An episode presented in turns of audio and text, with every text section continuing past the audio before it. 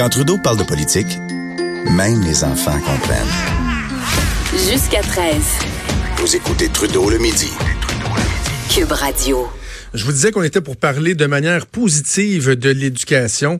Euh, c'est ce qu'on va faire. J'ai présenté un peu mon prochain invité euh, en ouverture d'émission en vous disant que euh, on était pour discuter ensemble. Je vais vous le représenter à nouveau. Il est avec moi à mes côtés en studio. C'est Pierre-Olivier Cloutier, qui est enseignant au niveau secondaire en sciences et en mathématiques également. Il participe, il collabore à une page Facebook, le Aide Café. Salut Pierre-Olivier. Salut. Content de, de, de, te rencontrer. Pareillement. Tu as réussi à piquer ma curiosité euh, avec le texte que tu avais publié sur, euh, sur le monde des licornes. Excellent. Euh, je, on va parler des, des, des, trucs positifs parce que c'est essentiellement ce que je veux qu'on fasse ensemble. Juste avant, clairer l'espace si on veut. Dans, dans ton texte, tu oui. dis qu'il euh, y a certains principes des groupes de pression qui te dérangent. Tu dis même que ça doit être un vieux restant des troubles d'opposition. Donc, quand moi, je, dénonce le, discours unilatéralement négatif des syndicats, ça, est-ce que tu reconnais qu'à certains points dans les façons de faire, c'est peut-être pas toujours optimal ou? Ben écoute, c'est difficile pour moi de, de, de me prononcer sur, euh, sur, sur les syndicats en, général parce que c'est pas pas mon travail, c'est pas mon mandat. Euh, par contre, il faut faut admettre qu'il y a des gens qui trouvent que c'est positif, il y a d'autres gens qui trouvent que c'est négatif de la façon que que c'est abordé.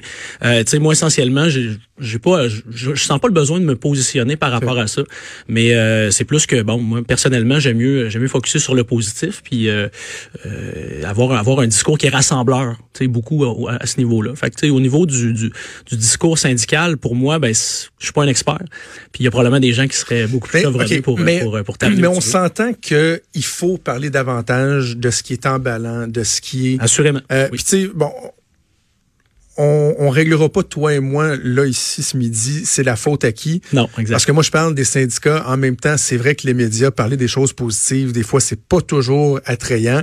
Et peu importe euh, le blâme est sur qui, ou s'il y en a un en tout cas à attribuer, l'important c'est qu'il y ait une prise de conscience puis qu'on se dise il faut parler davantage de ce qui se fait de bien parce que moi je parle aussi d'un certain conditionnement. Tu j'aimerais ça que les élèves qui sont en enseignement ou qui débutent, qui sont au début de leur carrière et qui trouvent ça difficile soient vraiment exposés à ce qui se fait de bien. Oui, à ce qui est emballant pour leur permettre de, de, de, de, persévérer puis pas se décourager parce qu'il y a rien de pire qu'un enseignant qui débute puis qui finalement ouf, trouve ça tellement difficile qu'il décide d'abandonner. Ah oui, exact. Puis c'est important d'avoir un discours qui résonne aussi. Quand c'est sûr que quand je parle, je parle des licornes. Il y a des gens qui s'identifient à ça. On s'entend que c'est davantage un prétexte pour euh, plugger des gens qui me disent souvent ah toi tu vis dans un monde de licornes, il y a toujours des arcs-en-ciel, c'est toujours beau. Qu'est-ce que tu veux J'ai décidé de voir le verre à moitié plein dans ma, dans ma profession. Fait que c'est là-dessus que je focus. Mais il faut avoir une portée aussi dans les universités. Il faut être capable de percer ce monde-là, de dire, écoutez, il y a des belles choses qui se passent en enseignement, tu vas vivre des choses incroyables, oui, t'entends ça, mais sache qu'il y a ça qui, qui t'attend aussi, puis il y, a du positif dans, dans, dans ça vers quoi tu t'en vas. Fait que c'est, c'est un des objectifs aussi de, de, des différents groupes de positifs, si on peut les, les nommer comme ça, d'être capable d'aller, d'avoir une portée vers les universités, puis les jeunes qui commencent, avoir du mentorat. Euh, c'est une façon de travailler la valorisation aussi, d'être capable de prendre sous son aile un jeune prof, dire écoute, gamin, là, on, ah oui. on va travailler ensemble, puis euh, on va t'amener vers donner des outils, donner du soutien. Ça fait partie de, de ce qu'il y a de positif. Parle-moi un peu de toi. Tu es enseignant donc en sciences, en mathématiques au niveau secondaire. Oui, en quelle année tu enseignes depuis combien de temps? Moi, je suis en 4-5, secondaire okay. 4-5. C'est ma 11e année. Comme, Onzième? comme ouais, déjà. quel âge? 35 ans. OK. fait que, euh, t'es tout jeune. Je suis tout jeune, tout jeune, mais euh, en, en, même temps, c'est euh, l'expérience, je veux dire, mes collègues qui sont qui, qui, enseignent depuis 25, 26 ans pour, pourraient dire la même chose dans différents milieux, pas juste ceux qui sont dans mon école. Tu sais, avoir une vision positive de l'enseignement, c'est pas une question d'âge, c'est pas une question de sexe, mm. c'est vraiment une question d'état d'esprit. Là. Fait que ça, c'est, c'est positif. Fait que tu sais, oui, moi, j'ai la chance de, de d'évoluer là-dedans depuis 11 ans, puis je m'attends pas. OK, lançons-nous. Parlons de trucs qui sont positifs. Yes. Euh, commençons par les réseaux sociaux. Effectivement. Euh, qui sont souvent vus comme étant euh, l'ennemi des jeunes. ça, ça les déconcentre. Je passe trop de temps là-dessus, mais ça peut être un outil qui est qui est très, très, très positif pour, pour l'école, pour la profession d'enseignant. Oui, quoi. tout à fait, exactement. C'est sûr que ça vient avec ce côté pervers que j'ai pas besoin d'expliquer en ondes. Là. Je pense que ça, tu, tu l'as bien cerné. Mais pour les enseignants, c'est une façon de, de connecter, de, de réseauter qui, qui a changé vraiment la façon de travailler en enseignement, puis qui amène énormément de positifs La raison est simple, c'est que les départements qui étaient très très en silo dans différentes écoles, ben là, il y a plus de, il y a plus de limites, il y a plus de frontières. Donc des enseignants qui ont des mêmes qui ont les mêmes idées, qui ont le goût de partager, qui ont le goût de faire des projets, ben il y a des projets qui peuvent se faire même de l'autre côté de l'océan. Fait qu'il y a plus de il y a plus de limites à ça et ça a amené des mouvements très positifs euh, sur sur Twitter notamment qui, qui est une des plateformes où d'ailleurs on est on a pu entrer en Mhm. contact. Euh, donc c'est la beauté de ça. Euh, Il y a 15 ans, j'aurais voulu euh, avoir une portée à, à quelqu'un qui a écrit un texte dans la presse, ça m'aurait pris euh, beaucoup Après, de contacts. ouais, c'est ça, un, Puis, un euh, mais- timbre, puis euh, la il, y a, il y a ça, il y a le fait qu'il n'y a plus de frontières et les mouvements positifs, ben notamment il y a EduProf euh, qui est un qui est une émission, euh, pas pas une émission, mais plutôt un moment où les euh, les profs se, se, se, se rencontrent, viennent jaser de positif. Fait que des groupes, des fois, ça peut être des dizaines de- d'enseignants qui viennent jaser. C'est un mercredi sur deux euh, à 20 heures. Les profs se connectent sur Twitter, ça Ok. échange, il y a des thématiques, il y a des questions précises, puis à tour de rôle, il y a des gens qui se proposent de façon euh, totalement bénévole pour pour animer ces soirées-là. Dans le fond, c'est un des, un des éléments qui est intéressant là-dedans, c'est que si tu as, je sais pas moi, un prof de tiens, en sciences, là, Oui. euh, qui est à Val d'Or, qui a eu une super de bonne idée, euh, une, une façon d'enseigner, une initiative, ça fonctionne. Oui. Toi, tu es à Québec ici, sur un groupe Facebook, sur Twitter, peu importe le- le- la, la plateforme. Exact. Tu peux le voir, t'inspirer, modifier, aller plus loin. Mais même si ça se passe à distance, en plus, c'est pas obligé d'être au Québec, là, ça peut être ailleurs. Tu peux fait. voir ce qui se fait ailleurs dans le monde, t'en inspirer. Donc, pour ça, les réseaux sociaux Ah sont, c'est euh, très puissant, puis ça a changé vraiment la façon de travailler, puis c'est un état d'esprit de partage vraiment, de dire ok, euh, je, je prends ça, je, je le diffuse, puis euh, amusez-vous avec ça. C'est pas j'ai mes droits d'auteur, Fait que ça fait partie de de, de, de- de choses positives là que par rapport aux réseaux sociaux, c'est clair. Il y a la formation aussi. Oui. Si on pouvait penser qu'à une certaine époque, un professeur, un enseignant sortait de l'école et faisait 25 ans avec son petit bagage d'expérience en se disant, moi, c'est comme ça que j'enseigne, mes connaissances, etc. Là, ça a explosé. Là. Ah Depuis, ouais, depuis plusieurs années, l'offre de formation euh, est en augmentation constante. Ouais, elle est présente, puis euh, c'est c'est c'est sûr que c'est facile de, de tomber dans le vieux cliché, c'est bien le prof, c'est ses vieilles photocopies depuis euh, les dernières années, mais euh, l'idée c'est que ces ces, ces offres-là ont explosé, puis un des des, des, des vecteurs de ça, c'est le plan d'action numérique euh, qui, qui a été bon, lancé par le gouvernement puis tout ça, puis le- récemment le cadre de référence pour en- encadrer l'utilisation du numérique à l'école. Euh, puis ça, ça, ça fait en sorte que les gens ont, ont davantage réseauté autour de ça, ont eu davantage d'événements, d'occasions pour se présenter à des formations. Et là, ben, tu, tu, tu crées le contact. Donc oui, ça a été un peu le prétexte du numérique. Puis le numérique n'a pas toujours bonne presse en éducation. On le pointe du doigt souvent. Puis mais faut comprendre que c'est un prétexte. Le numérique n'est pas une fin en soi. C'est un outil. Derrière, il y a toute l'intention pédagogique qui prend tout son sens. Et depuis quelques années, c'est quelque chose d'extrêmement positif parce que c'est de dire, OK, tu as une bébelle dans les mains, là. Maintenant, on va voir où tu peux amener ton jeune et où tu peux où tu peux aller avec ça. Mais la pédagogie reste au centre. C'est un beau prétexte pour faire justement euh, beaucoup de pédagogie avec ces, gens-là. La formation, est-ce que ça fait partie de du suivi normal que le ministère de l'Éducation fait avec les enseignants ou ça doit être une initiative personnelle? Est-ce que vous avez eu de- des exigences de formation continue ou c'est l'enseignant qui lui doit dire hey, moi ça, ça m'intéresse, je vais suivre telle ou telle ou telle formation? C'est c'est propre à chaque milieu. Euh, c'est sûr que ça fait ça fait partie d'une des compétences professionnelles d'être en formation continue. Maintenant, dans, dans les, les balises de suivi, euh, ça dépend vraiment des écoles, ça dépend des, des, des gestionnaires scolaires aussi, euh, ça dépend des milieux, ça dépend du prof aussi. Il n'y a pas y a pas un certain nombre de de- d'heures à faire ou quoi que ce soit. Par contre, ben, dans certaines commissions scolaires, il y a des, des choses plus paramétrées. Dans certaines écoles privées aussi, il y a des politiques qui s'instaurent. Donc ça, c'est très positif. Mais force est d'admettre que pour beaucoup, pas obligé d'avoir une obligation pour sortir. Puis on, l'a vu récemment dans des congrès, euh, 800-900 personnes ici à la COP. Ça a été, euh, ça a été vraiment super de voir tous ces profs crinqués là qui, qui se présentent puis qui veulent en savoir davantage. Puis ça débouche vers des super belles discussions pédagogiques. C'est ça qu'on veut. En vois-tu beaucoup des changements? Tu dis, toi, ça fait 11 ans que tu enseignes dans la façon d'approcher les jeunes, euh, de transmettre l'information, de les encadrer, etc. Si tu prends ton jour 1 il y a 11 ans et aujourd'hui, est-ce que tu en vois des changements vraiment très concrets? Là? Oui, euh, énormément. Même si ma carrière est, est- est- on peut le dire, je suis dans mon premier tiers de carrière, c'est un peu ça. Mais euh, il y a eu une fracture à un moment donné Ah. par rapport aux, aux- aux élèves qui étaient qui étaient devant moi, par rapport à, euh, je te dirais, c'est une espèce de de, de, de volonté, de, de désir de- d'apprentissage. Ce désir-là, il, il s'est modifié depuis cinq ans Comment? il est plus pareil.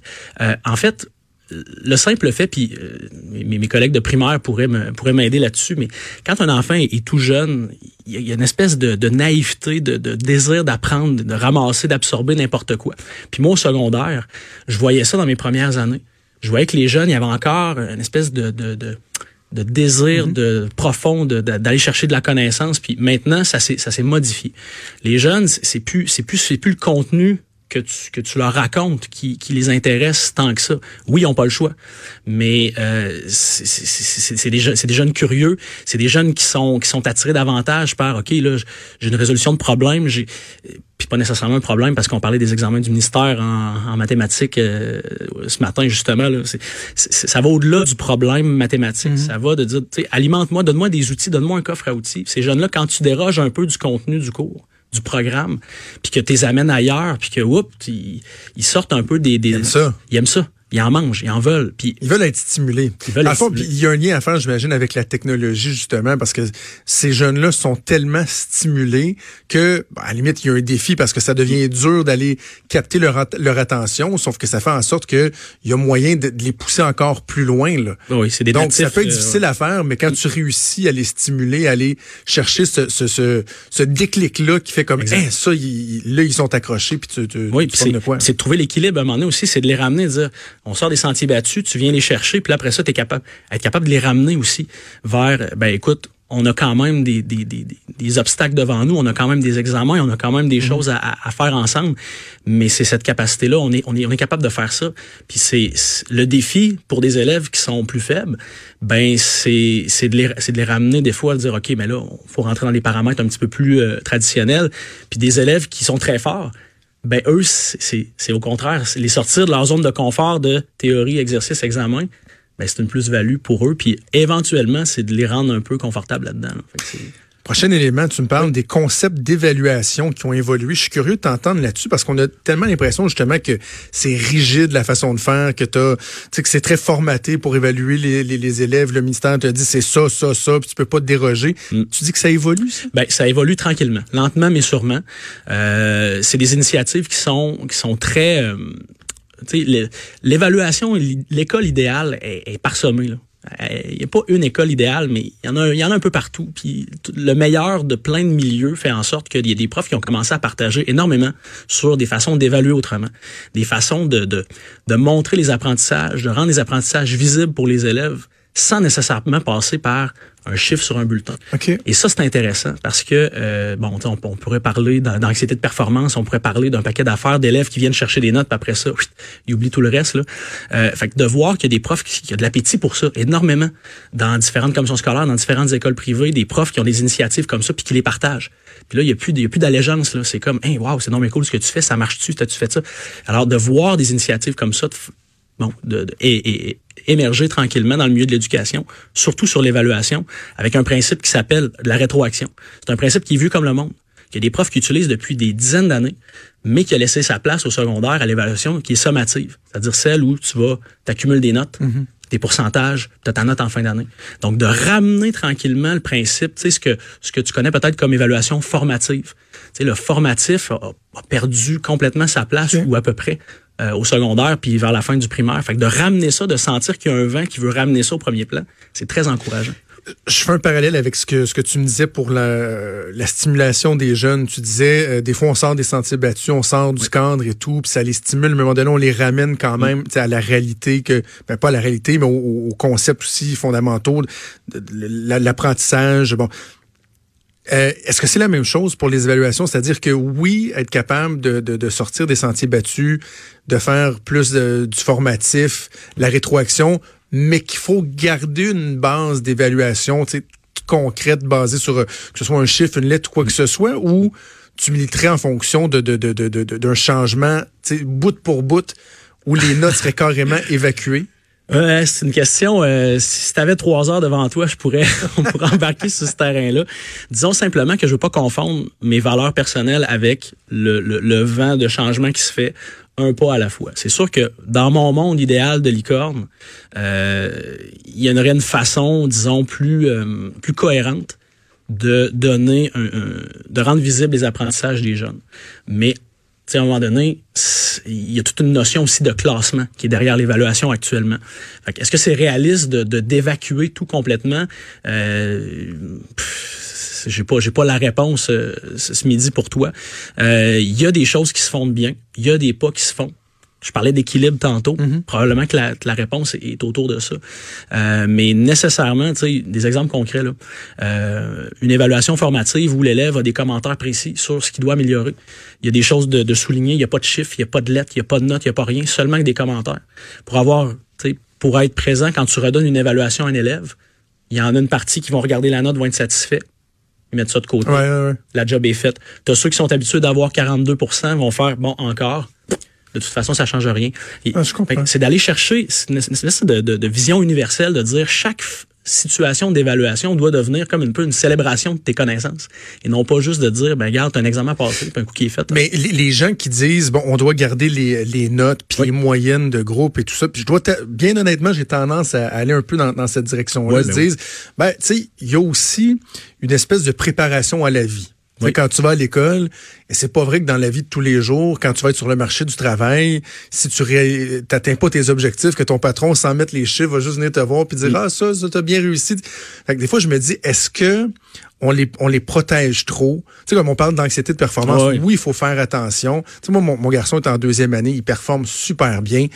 Mais je fais attention parce que je le vois que des fois, il se met une pression, puis je me dis, hey, quand moi, je veux pas y en mettre, il est juste en deuxième année. Mm.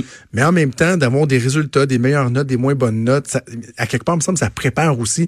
C'est cliché, là, mais l'école de la vie, ça te prépare à ce qui, ce qui va arriver. là. Oui, des échecs, ça arrive dans la vie, par Mais exemple. Mm-hmm. Je, comprends, écoute, puis euh, c'est c'est un, un point de vue qui se défend, sinon ça serait pas comme ça que notre système fonctionne pendant des, depuis des décennies. C'est sûr que ça a été efficace pour euh, pour pour des gens, ça a ça, ça l'est moins peut-être pour d'autres. Euh, bon, la question que je te poserais, c'est est-ce que dans la vie réellement, on a des situations où tu en groupe comme ça, on te fait passer des examens et que la seule rétroaction que tu as sur ce que tu vaux, peu, importe dans le travail ou quoi que ce soit, ben c'est un chiffre sur un examen. Je comprends le principe de préparer à la vie. Est-ce qu'on est obligé pour apprendre à nos jeunes à gérer le stress, à gérer les défis, à se relever lors d'un échec? Est-ce que c'est obligé de se faire via des des sommes mathématiques, moi, c'est là que je me dis, est-ce qu'il y a moyen de préparer nos jeunes de toutes les, tout la- l'aspect de- d'anxiété et de, les, de leur donner les outils pour cette fameuse école de la vie-là? Il y a certainement de quoi faire sans baser notre jugement professionnel sur des sommes de points. Fait que, tu sais, il y a des avantages, il y a des inconvénients. Assurément, je pense qu'on est capable de préparer nos jeunes à quelque chose de solide, à faire des êtres équilibrés, qui ont, qui sont capables de se remonter les manches puis de foncer dans le tas sans mettre ça juste par des chiffres et des lettres ou peu importe. C'est vraiment comme ça OK. que, Non, mais que c'est un, débat qui est, qui est fort intéressant. tout à fait. Euh, le temps file, il nous reste Oui. deux, deux autres trucs à aborder. Euh, le concept d'école entrepreneuriale communautaire. Ça, je trouve ça tellement intéressant. D'ailleurs, il y avait, il y avait une activité en fin de semaine dernière Oui, là, pour les euh, jeunes entrepreneurs. Les jeunes entrepreneurs, ben oui, c'est Je trouve ça fantastique. Ça, c'est de plus en plus, c'est présent. hein. Oui, tout à fait. C'est un exemple concret. Et euh, sans, sans en être un, un expert, je te dirais que j'ai expérimenté toutes sortes de projets en classe avec mes élèves avec cette, cette un peu cette, cette optique-là. Il y a beaucoup d'écoles secondaires maintenant qui ont des options euh, éducation à l'entrepreneuriat, sensibilisation à l'entrepreneuriat, qui sortent des, des projets eh, dignes de, de- des dragons là des fois. Puis d'ailleurs, c'est un peu le concept du, du concours autour de Ose entreprendre, où des jeunes vont, euh, ils sont littéralement devant un panel, présentent leur idée, présentent leur projet. Puis ce qu'il y a de super là-dedans, c'est que c'est souvent des projets qui sont grandés sur des réalités du milieu. Fait que ton jeune, il travaille sur un projet que lui a choisi, il mobilise ses acquis scolaires et il est en mesure d'avoir une répercussion sur son milieu. Et euh, ça, je, bon, c'est un, un, concept. Il y a- des gens qui, qui sont formés là-dedans et qui, qui, qui accompagnent les écoles là-dedans. Ça s'appelle l'idée, euh, qui euh, le site web là, c'est facile à trouver. Puis c'est des gens qui accompagnent les écoles pour instaurer ces espèces de, de visions d'entrepreneurial. Puis c'est, des compétences qui, qui vont servir les jeunes toute leur vie. La résolution de problèmes, trouver un problème, trouver une solution, euh, être capable de rayonner dans sa communauté puis de le faire de façon euh, en inclu- de façon inclusive, c'est vraiment Ah ouais, puis tu sais, ça peut allumer une petite flamme là, euh, très très jeune qui tellement. ne se serait pas nécessairement allumée automatiquement sans ça. Et finalement, ça peut guider le jeune tout au long de sa vie. Là, Ben, cette soif-là de- d'entrepreneuriat. Puis on a besoin d'entrepreneurs, on a Ben besoin oui. d'entrepreneurs au Québec, puis faire rayonner ce qu'on a, puis nos, nos talents, puis euh, c'est avec des initiatives comme ça, je pense qu'on c'est un pas vers la bonne direction. Dernier truc, tu voulais me parler des, euh, de Lab École. euh, Oui. Avec euh, Ricardo, Pierre Lavoie, puis l'architecte dont j'oublie le nom. Oui. Ça, c'est un concept que tu trouves qui est, qui, qui est emballant de dire, on va, oui, on va construire des nouvelles écoles, des nouvelles classes, les rénover, mais tant qu'à faire, on va s'assurer qu'elles répondent euh, aux be- à, à des besoins, qu'elles soient motivantes, etc. Ah oui, ben c'est c'est sûr que au début du lancement du projet, ça ils ont eu énormément mauvaise presse d'une certaine façon parce que là on, on disait comment ça se fait qu'il y a des des étrangers au milieu de l'éducation qui viennent mettre leur nez dans les écoles puis on a focusé beaucoup là-dessus mais derrière euh, derrière cette gang-là, il y y y a une, équipe qui travaille super fort avec euh, avec le Lab École et, euh, l'intérêt que je vois là-dedans, c'est être capable de repenser tous les espaces d'une école. Euh, Est-ce qu'il y a, y, des, gens qui pourraient dire, oui, mais à quoi bon repenser? Ça va-tu si mal que ça? Encore une fois, je focus sur le positif. Est-ce que, tant qu'à bâtir une école, on peut pas s'attarder à des détails, des espaces de, transition, faire en sorte qu'on on ait des milieux lumineux, stimulants, puis rendre une journée d'école pour un enfant, qui, une journée qui manque, ben la rendre, rendre ça, ah ben non, je veux pas manquer d'école aujourd'hui. Là, on est, avoir un milieu stimulant, je pense que ça peut contribuer à ça. Puis euh, je pense que les, les- le, le- le travail qui est fait derrière ça vaut la peine. Je pense que ces gens-là méritent du soutien autant de la population que des acteurs de l'éducation parce que ça serait facile de dire oui mais il y a tellement de besoins dans les écoles. Pourquoi mettre de l'argent dans une recherche comme ça ou dans un laboratoire comme ça? Il faut distinguer la rénovation de notre système actuel et le fait de dire ben à un moment donné il va falloir en construire des nouvelles écoles. Tant qu'à le refaire est-ce qu'on peut le refaire dans un cadre différent? Puis moi, ça me stimule beaucoup. Puis on, on est plusieurs à, à appuyer ce- ce- cette initiative-là, puis d'y voir du positif. En autant, évidemment, qu'on accompagne les profs qui vont dans ces écoles. Ah ouais. C'est beau avoir des, des belles plantes puis des belles fenêtres, mais faut qu'il y ait quelque chose de pédagogique aussi en dessous de ça. là. Dans ta réponse, euh, le blog que tu avais que tu avais rédigé, tu me parlais de plein de trucs po- plein de trucs positifs comme on vient de le faire là, puis tu Ouais. disais est-ce que ça enlève le poids du reste diantre Non, les gens que je t'ai nommés plus haut ont leur lot de difficultés, mais ils sont encore là, encore prêts à se remettre en marche après la convalescence estivale, parfois usés mais encore là. Ça c'est tellement important. Puis l'exercice qu'on a fait pour moi, c'est ça l'objectif à atteindre, c'est de dire on est conscient des difficultés qui sont importantes, qui sont même de plus en plus importantes euh, pour le milieu de l'enseignement, mais si au moins on est capable de parler du positif, mettre l'accent sur le positif, ben c'est peut-être le, le petit quelque chose qui manque à certains pour rester accrochés, Exact. à persévérer, puis à continuer à aider nos jeunes, puis à être euh, des enseignants qui sont euh, stimulants, qui sont emballants euh, et inspirants pour nos jeunes. Je pense que tu arrives très bien à le faire. Ben, c'est très gentil. Merci de l'invitation. C'est vraiment- C'est du quoi, on remettra ça à l'automne. Je finis cette semaine. Si tu veux, moi aussi, euh, j'ai Ben, des vacances cet été. Euh, Ça va me faire un énorme plaisir. puis on pourrait, euh, le défi que je te lancerais, un peu comme tu l'avais fait aussi dans, dans ton blog, c'est de parler de cas particuliers. Oui. Tu sais qu'on on peut se dire, hey, à telle école, il y a tel prof qui fait telle affaire, puis des choses euh, intéressantes qui sortent, euh, qui sortent du cadre plaisir. des sentiers battus, puis qui sont inspirantes. Super. Pierre-Olivier Cloutier, enseignant au niveau secondaire en sciences et en mathématiques, également qui collabore au Ed Café sur euh, Facebook. C'est ED Café si jamais vous voulez les, les encourager, les suivre. Merci. Bon été. Merci beaucoup. Bougez pas, on fait une pause, on revient dans quelques minutes.